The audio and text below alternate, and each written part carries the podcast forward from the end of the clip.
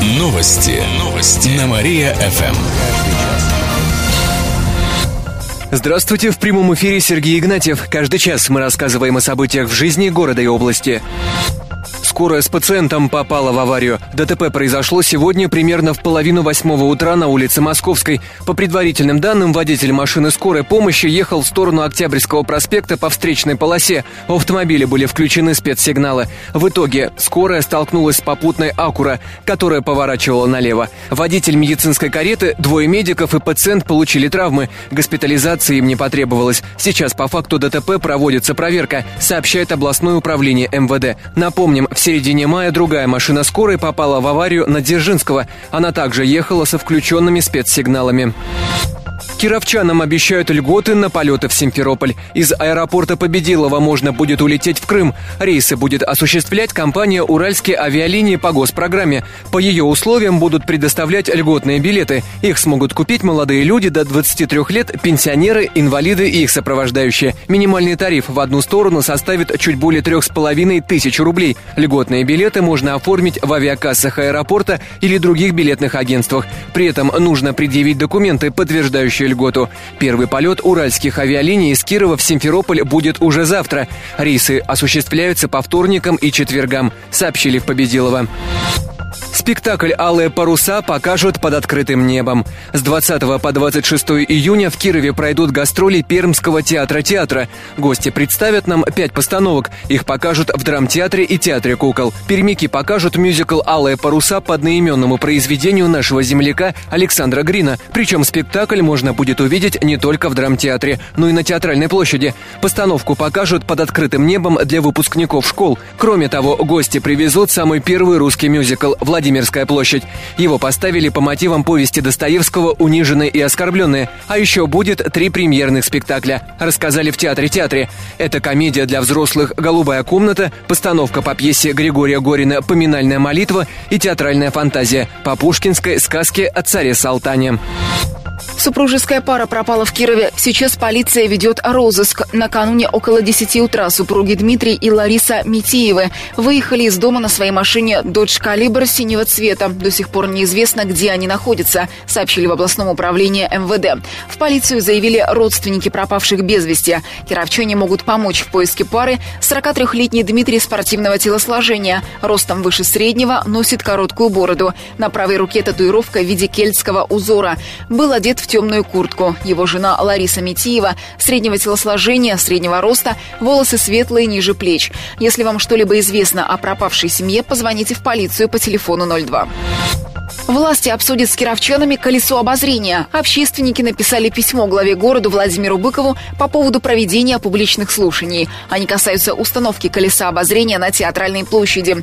На днях инициативные граждане встретились лично с главой города. Было принято решение все-таки провести публичные слушания и выслушать мнение жителей города, сообщили представители движения «Суть времени». А вместе делаем общее дело. Ты по-своему, а я по-своему. Когда и где пройдет встреча властей и жителей, станет известно на следующей неделе. Отметим, что ранее проводить слушания не планировали. Также добавим, что далеко не все жители города разделяют идею установки аттракциона на театралке. Дом дружбы народов откроют в Кирове. Это произойдет в следующий понедельник, 13 июня. Дом дружбы народов расположится на базе ДК «Металлургов». В этот же день проведут фестиваль национальных культур «Вместе Вятка». Дорогие друзья, сегодня у нас радостный, светлый, солнечный праздник. Праздник развернется в Александровском саду. В нем примут участие все диаспоры и общины области. К примеру, азербайджанцы, армяне и многие другие. Устроят праздник плова. Для этого организаторы запасутся тонной риса, чтобы хватило на 20 тысяч порций. Также кировчане смогут продегустировать национальные безалкогольные напитки. Помимо этого пройдет концерт, а участники фестиваля смогут стать гостями настоящей азербайджанской свадьбы, сообщили в областном правительстве. Мошенники кинули бабушку на 100 тысяч на днях в полицию обратилась 75-летняя кировчанка. Она рассказала, что еще в апреле ей позвонил мужчина, который назвался представителем компании, в которой она несколько лет назад заказывала биодобавки. Представитель пообещал бабушке выплатить компенсацию за якобы некачественные БАДы, но для этого попросил ее перевести 108 тысяч рублей якобы для открытия электронного счета. Пожилую кировчанку заверили, что деньги ей вернут вместе с компенсацией. Она согласилась. После того, как женщина перевела деньги, она ждала два месяца, но назад их не получила и обратилась в полицию. Сейчас заведено уголовное дело. В областном управлении МВД напомнили, что нельзя переводить денежные суммы незнакомцам. Купаться в Вятке пока не стоит. Накануне городские власти открыли пляж у Старого моста. Территорию очистили от мусора, обследовали дно реки, установили кабинки для переодевания и душевые, а также биотуалеты. Помимо этого территорию обработали от клещей, рассказали в администрации. Но вот купаться в Вятке пока нельзя. Роспотребнадзор брал пробы песка и воды. Результаты показали, что в ней содержатся бактерии и другие микроорганизмы. Все потому, что уровень воды пока еще высок. Специалисты ожидают, что как только он спадет, река будет пригодна для купания. Добавим, что сегодня, по прогнозам Кировского гидромедцентра, температура воды в Вятке плюс 15 градусов, а воздуха плюс 10. Масштабный фестиваль игрушек устроит в Кирове. Всероссийский фестиваль рукотворной игрушки стартует в эту пятницу в УДНТ и продлится до понедельника. На него приедут 60 мастеров игрушки со всей страны. Из Татарстана, Удмуртии, Пермского и Краснодарского краев, Архангельской, Курганской областей и других регионов. На конкурс представят самые разнообразные игрушки. К примеру, из глины, дерева, бересты, войлока, соломы, лозы. Участников фестиваля ждет Блиц-конкурс. За три часа они должны будут изготовить игрушку на определенную тему. Кроме того, создадут уникальные авторские композиции. На это отведут три дня.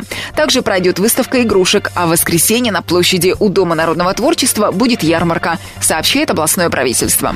Деревья незаконно вырубили почти на 16 миллионов рублей. Этим занималась преступная группа из восьми человек в лесах Харловского района. Почти год они вели незаконные вырубки и перевозили древесину. Заготовили более двух с половиной тысяч кубометров на сумму почти 16 миллионов рублей.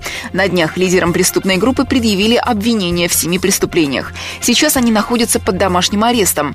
На их имущество наложили арест, сообщает областная прокуратура. Отметим, что в этом году в области совершили более 40 преступлений, связанных с незаконными рубками леса. Дом художника Чарушина продадут. Администрация города опубликовала соответствующее постановление. Продают сразу несколько зданий на улице Казанской. Три дома, которым уже свыше 100 лет, и более современный гараж. Также административное здание военкомата на Казанской 81А. Там в 19 веке жил художник Дмитрий Чарушин. Поэтому дом является объектом культурного наследия. Также под продажу попадают соседние здания призывного участка и бухгалтерии.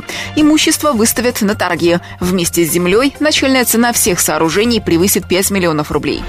Нормы ГТО можно будет сдать на театралке. Фестиваль ГТО пройдет в эти выходные на Театральной площади. Приглашают коллективы предприятий и организаций. Участниками могут стать кировчане старше 6 лет. Программа фестиваля включает выполнение трех-четырех тестов. Они зависят от возраста и пола участников. Среди испытаний, например, различные подтягивания, наклоны, прыжки. Можно будет попробовать свои силы в беге, но уже на стадионе ИСКО. Туда приглашают 13 июня. Предварительные заявки принимают на электронную почту gtokirov.mail.ru до завтрашнего дня, сообщили в Центре тестирования комплекса ГТО.